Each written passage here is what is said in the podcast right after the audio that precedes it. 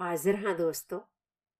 ਤੁਹਾਡੇ ਸਨਮੁਖ ਪ੍ਰਸਿੱਧ ਕਹਾਣੀਕਾਰ ਅਮਰਤਾ ਪ੍ਰੀਤਮ ਹੋਰਾਂ ਦੀ ਲਿਖੀ ਹੋਈ ਕਹਾਣੀ ਹੈ, ਇੱਕ ਹਨੇਰੀ ਗੁੱਠ। ਉਹ ਜਿਸ ਚਾਨਣੇ ਬੰਗਲੇ ਵਿੱਚ ਰਹਿੰਦਾ ਸੀ, ਉਹਦੀ ਇੱਕ ਹਨੇਰੀ ਗੁੱਠ ਵੀ ਸੀ। ਜਿਹਨੂੰ ਕੁਝ ਪਤਾ ਨਹੀਂ ਸੀ, ਉਹਨੂੰ ਉਹ ਗੁੱਠ ਕਦੇ ਦਿਸਦੀ ਨਹੀਂ ਸੀ। ਤੇ ਜਿਹਨੂੰ ਕਿਸੇ ਨੂੰ ਪਤਾ ਸੀ, ਉਹ ਕਦੇ ਉਸ ਗੁੱਠ ਵੱਲ ਵੇਖਦਾ ਨਹੀਂ ਸੀ। ਇਸ ਲਈ ਭਾਵੇਂ 25 ਵਰੇ ਹੋ ਗਏ ਸਨ, ਲੋਕਾਂ ਨੂੰ ਇਸ ਬੰਗਲੇ ਦੀ ਤੇ ਇਸ ਗੁੱਠ ਦੀ ਕਹਾਣੀ ਪਤਾ ਨਹੀਂ ਸੀ। ਰੋਟੀ ਦਾ ਇੱਕ ਬੜਾ ਸਿੱਧਾ ਜਿਹਾ ਹਿਸਾਬ ਹੁੰਦਾ ਹੈ। ਅਮੀਰ ਨੂੰ ਜਿਸ ਵੇਲੇ ਭੁੱਖ ਲੱਗੇ, ਗਰੀਬ ਨੂੰ ਜਿਸ ਵੇਲੇ ਜੁੜ ਜਾਏ। ਸੋ ਧਨਰਾਜ ਨੇ ਜਦੋਂ ਉਹਦੀ ਤਨਖਾਹ 18 ਰੁਪਏ ਮਹੀਨਾ ਹੁੰਦੀ ਸੀ, ਗਰੀਬ ਦੀ ਰੋਟੀ ਵਾਂਗ ਜਦੋਂ ਜੁੜੀ ਖਾ ਲਈ ਸੀ। ਉਹਦੀ ਮਰਨ ਲੱਗੀ ਮਾਂ ਨੇ ਇਸ ਡਰੋਂ ਕਿ ਮੇਰਾ ਪੁੱਤ ਰਹਿ ਨਾ ਜਾਏ। ਕਿਸੇ ਉੜੇ ਥੁੜੇ ਘਰ ਦੀ ਧੀ ਉਹਨੂੰ ਵਿਆਹ ਦਿੱਤੀ ਸੀ, ਜੋ ਧਨਰਾਜ ਨਾਲੋਂ 7 ਬਰੇ ਵੱਡੀ ਸੀ ਤੇ ਧਨਰਾਜ ਨੇ ਸਬਰ ਤੇ ਸ਼ੁਕਰ ਨਾਲ ਆਪਣਾ ਘਰ ਵਸਾ ਲਿਆ ਸੀ। ਪਰ ਫਿਰ ਹੋਇਆ ਇਹ ਕਿ ਵੇਲਾ ਪਾ ਕੇ ਉਹ ਇੱਕ ਕਸਬੇ ਦੇ ਇੱਕ ਟੁੱਟੇ ਹੋਏ ਵਕੀਲ ਦਾ ਮੁੰਸ਼ੀ ਨਾ ਰਿਹਾ, ਉਹ ਹੱਡ ਭੰਨ ਕੇ ਪੜਦਾ ਪੜਦਾ ਮਿਹਨਤ ਕਰਦਾ ਹੋਇਆ ਇੱਕ ਦਿਨ ਇੱਕ ਵੱਡੇ ਸ਼ਹਿਰ ਦਾ ਇੱਕ ਬਹੁਤ ਵੱਡਾ ਵਕੀਲ ਬਣ ਗਿਆ।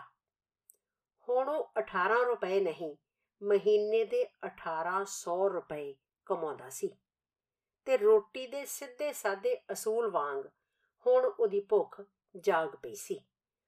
ਹੁਣ ਉਹਨੂੰ ਇੱਕ ਬੜੀ ਸੋਹਣੀ ਤੇ ਬੜੀ ਜਵਾਨ ਔਰਤ, ਇੱਕ ਦਸਤਰਖਾਨ ਵਾਂਗ ਚਾਹੀਦੀ ਸੀ। ਉਹ ਆਪਣੀ ਤ੍ਰੀਮਤ ਨਾਲ ਜਦੋਂ ਵੀ ਸੌਂਦਾ, ਉਹਨੂੰ ਜਾਪਦਾ, ਜਿਵੇਂ ਉਹ ਇੱਕ ਗਰੀਬ ਗੁਰਬੇ ਵਾਂਗ ਤਲੀ ਨਾਲ ਗੰਡਾ ਭੰਨ ਕੇ ਰੋਟੀ ਖਾ ਰਿਹਾ ਸੀ, ਤੇ ਉਹਨੂੰ ਇੱਕ ਅਮੀਰ ਆਦਮੀ ਦਾ ਰੋਹ ਚੜ ਜਾਂਦਾ ਕਿ ਇਸ ਵੇਲੇ ਜੇ ਉਹਨੂੰ ਭੁੱਖ ਲੱਗੀ ਹੋਈ ਸੀ, ਤਾਂ ਉਹਦੇ ਸਾਹਮਣੇ ਕਬਾਬ ਦੀ ਪਲੇਟ ਕਿਉਂ ਨਹੀਂ ਸੀ? ਸੋ ਇੱਕ ਦਿਨ ਉਹਨੇ ਗੰਡੇ ਵਰਗੀ ਔਰਤ ਨੂੰ ਇੱਕ ਗੁੱਠ ਵਿੱਚ ਰੱਖ ਕੇ ਪੁੱਜੇ ਹੋਏ ਕਬਾਬ ਵਰਗੀ ਔਰਤ ਲੈ ਆਂਦੀ। ਕਬਾਬ ਦੀ ਬਾਸ਼ਨਾ ਸਾਰੇ ਬੰਗਲੇ ਵਿੱਚ ਫੈਲ ਗਈ ਤੇ ਗੰਡੇ ਨੇ ਮਨ ਦੀਆਂ ਤੈਆਂ ਨੂੰ ਵਲੇਟ ਕੇ ਆਪਣੇ ਉੱਤੇ ਚੁੱਪ ਦਾ ਛਿਲਕਾ ਚਾੜ ਲਿਆ ਸੀ। ਸੋ ਇਹ ਉਸ ਬੰਗਲੇ ਦੀ ਤੇ ਉਸ ਗੁੱਠ ਦੀ ਕਹਾਣੀ ਸੀ, ਜੋ ਕਿਸੇ ਨੂੰ ਪਤਾ ਨਹੀਂ ਸੀ। ਉਂਝ ਜੇ ਧਨਰਾਜ ਚਾਹੁੰਦਾ ਤਾਂ ਬੰਗਲੇ ਨਾਲੋਂ ਉਸ ਗੁੱਠ ਨੂੰ ਲਾ ਸਕਦਾ ਸੀ, ਪਰ ਉਸਨੇ ਵੇਖਿਆ ਸੀ ਕਿ ਉਹੀਓ ਗੁੱਠ ਬੰਗਲੇ ਦਾ ਸਭ ਕੁਝ ਸਵਾਰਦੀ ਸੀ। ਪਤਾ ਨਹੀਂ ਕਿਹੜੇ ਵੇਲੇ ਆਪਣੀ ਥਾਂ ਤੋਂ ਉੱਠਦੀ ਸੀ। ਸਾਰੇ ਬੰਗਲੇ ਨੂੰ ਧੋਂਦੀ ਸੀ ਤੇ ਪੂੰਝਦੀ ਸੀ। ਪਲੰਘਾਂ ਉੱਤੇ ਚਿੱਟੀਆਂ ਚਾਦਰਾਂ ਵਿਛਾਉਂਦੀ ਸੀ, ਮੇਜ਼ਾਂ ਉੱਤੇ ਰੰਗਦਾਰ ਫੁੱਲ ਤੇ ਫੇਰ ਰਸੋਈਖਾਨੇ ਵਿੱਚ ਜਾ ਕੇ ਸੱਤ ਪਕਵਾਨ ਪਕਾ ਦਿੰਦੀ ਸੀ। ਤੇ ਜਦੋਂ ਉਹਦਾ ਬੰਗਲਾ ਦੋਸਤਾਂ ਤੇ ਦਾਵਤਾਂ ਨਾਲ ਭਰ ਜਾਂਦਾ ਸੀ, ਉਹ ਕਿਤੇ ਨਹੀਂ ਸੀ ਦਿਸਦੀ। ਉਹ ਚੁੱਪਚਾਪ ਬੰਗਲੇ ਦੀ ਹਨੇਰੀ ਗੁੱਠ ਬਣ ਜਾਂਦੀ ਸੀ। ਸੋ ਤਨਰਾਜ ਨੂੰ ਹਨੇਰੀ ਗੁੱਠ ਉੱਤੇ ਕੋਈ ਵੀ ਉਲੰਭਾ ਨਹੀਂ ਸੀ। ਕਹਾਣੀ ਸ਼ਾਇਦ ਇੰਜ ਹੀ ਅਮਨ ਅਮਾਨ ਨਾਲ ਤੁਰਦੀ ਰਹਿੰਦੀ, ਪਰ ਜਿਉਂ-ਜਿਉਂ ਤਨਰਾਜ ਦੀ ਉਮਰ ਸਿਆਣੀ ਹੋ ਰਹੀ ਸੀ, ਉਹਨੂੰ ਜਾਪ ਰਿਹਾ ਸੀ, ਉਹ ਝੂਠੇ ਸੱਚੇ ਮੁਕੱਦਮਿਆਂ ਵਿੱਚ ਵੀ ਉਮਰ ਗਵਾਉਂਦਾ ਪਿਆ ਸੀ ਤੇ ਆਪਣੀ ਸੋਹਣੀ ਤੇ ਜਵਾਨ ਬੀਵੀ ਨਾਲ ਵੀ। ਉਹ ਹੋਰ ਕੁਝ ਨਹੀਂ ਸਿਰਫ ਆਪਣੇ ਲਈ ਤੇ ਇਕੱਲਿਆਂ ਆਪਣੇ ਲਈ ਕੁਝ ਸਮਾਂ ਚਾਹੁੰਦਾ ਸੀ। ਉਹਦੀ ਬੀਵੀ ਨੇ ਜਿਵੇਂ ਉਹਦੇ ਪੈਸਿਆਂ ਨੂੰ ਮੁੱਠ ਵਿੱਚ ਫੜਿਆ ਹੋਇਆ ਸੀ, ਉਵੇਂ ਉਹਦੇ ਸਮੇਂ ਨੂੰ ਵੀ। ਉਸ ਨੂੰ ਨਾ ਪੈਸੇ ਵਿੱਚੋਂ ਪਾਈ ਦੇਣਾ ਪਸੰਦ ਸੀ, ਨਾ ਸਮੇਂ ਵਿੱਚੋਂ ਸਮਾਂ। ਤਨਰਾਜ ਨੇ ਦੁਨੀਆ ਦੀਆਂ ਕੁਝ ਬੜੀਆਂ ਗੰਭੀਰ ਪੁਸਤਕਾਂ ਖਰੀਦੀਆਂ।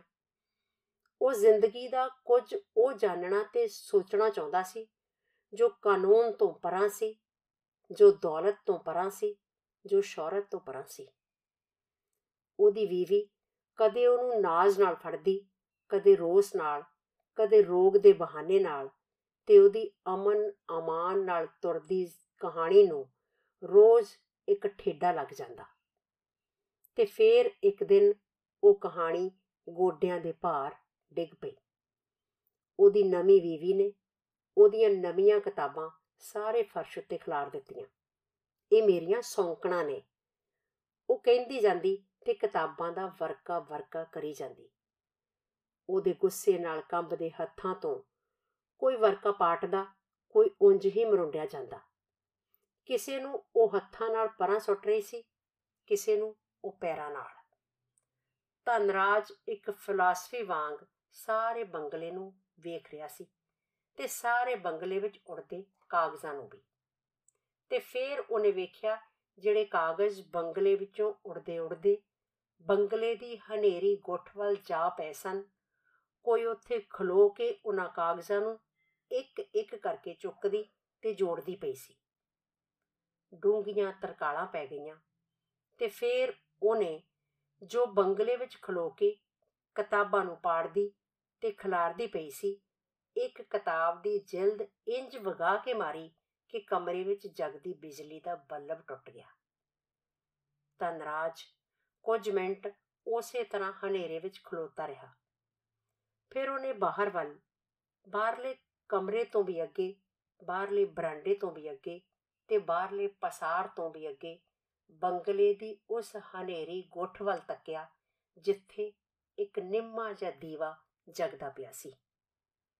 ਕਹਾਣੀ ਗੋਡਿਆਂ ਪਰ ਨੇ ਡਿੱਗੀ ਤੇ ਫਿਰ ਉੱਠੀ ਨਹੀਂ। ਗੋਡਿਆਂ ਦੀਆਂ ਚੱਪਣੀਆਂ ਸ਼ਾਇਦ ਹਮੇਸ਼ਾ ਲਈ ਟੁੱਟ ਗਈਆਂ ਸਨ। ਕੁਝ ਦਿਨਾਂ ਪਿੱਛੋਂ ਲੋਕਾਂ ਨੇ ਸੁਣਿਆ ਕਿ ਧਨਰਾਜ ਵਕੀਲ ਆਪਣਾ ਬੰਗਲਾ ਆਪਣੀ ਬੀਵੀ ਦੇ ਨਾਂ ਕਰਵਾ ਕੇ ਆਪ ਕਿਧਰੇ ਤੁਰ ਗਿਆ ਸੀ। ਸਿਰਫ ਘਰ ਵਿੱਚ ਜੋ ਉਹਦੀ ਆਪਣੀ ਦਾਸੀ ਸੀ, ਉਹ ਧਨਰਾਜ ਦੀ ਸੇਵਾ ਲਈ ਉਹਦੇ ਨਾਲ ਚਲੀ ਗਈ ਸੀ ਸ਼ੁਕਰੀਆ ਦੋਸਤੋ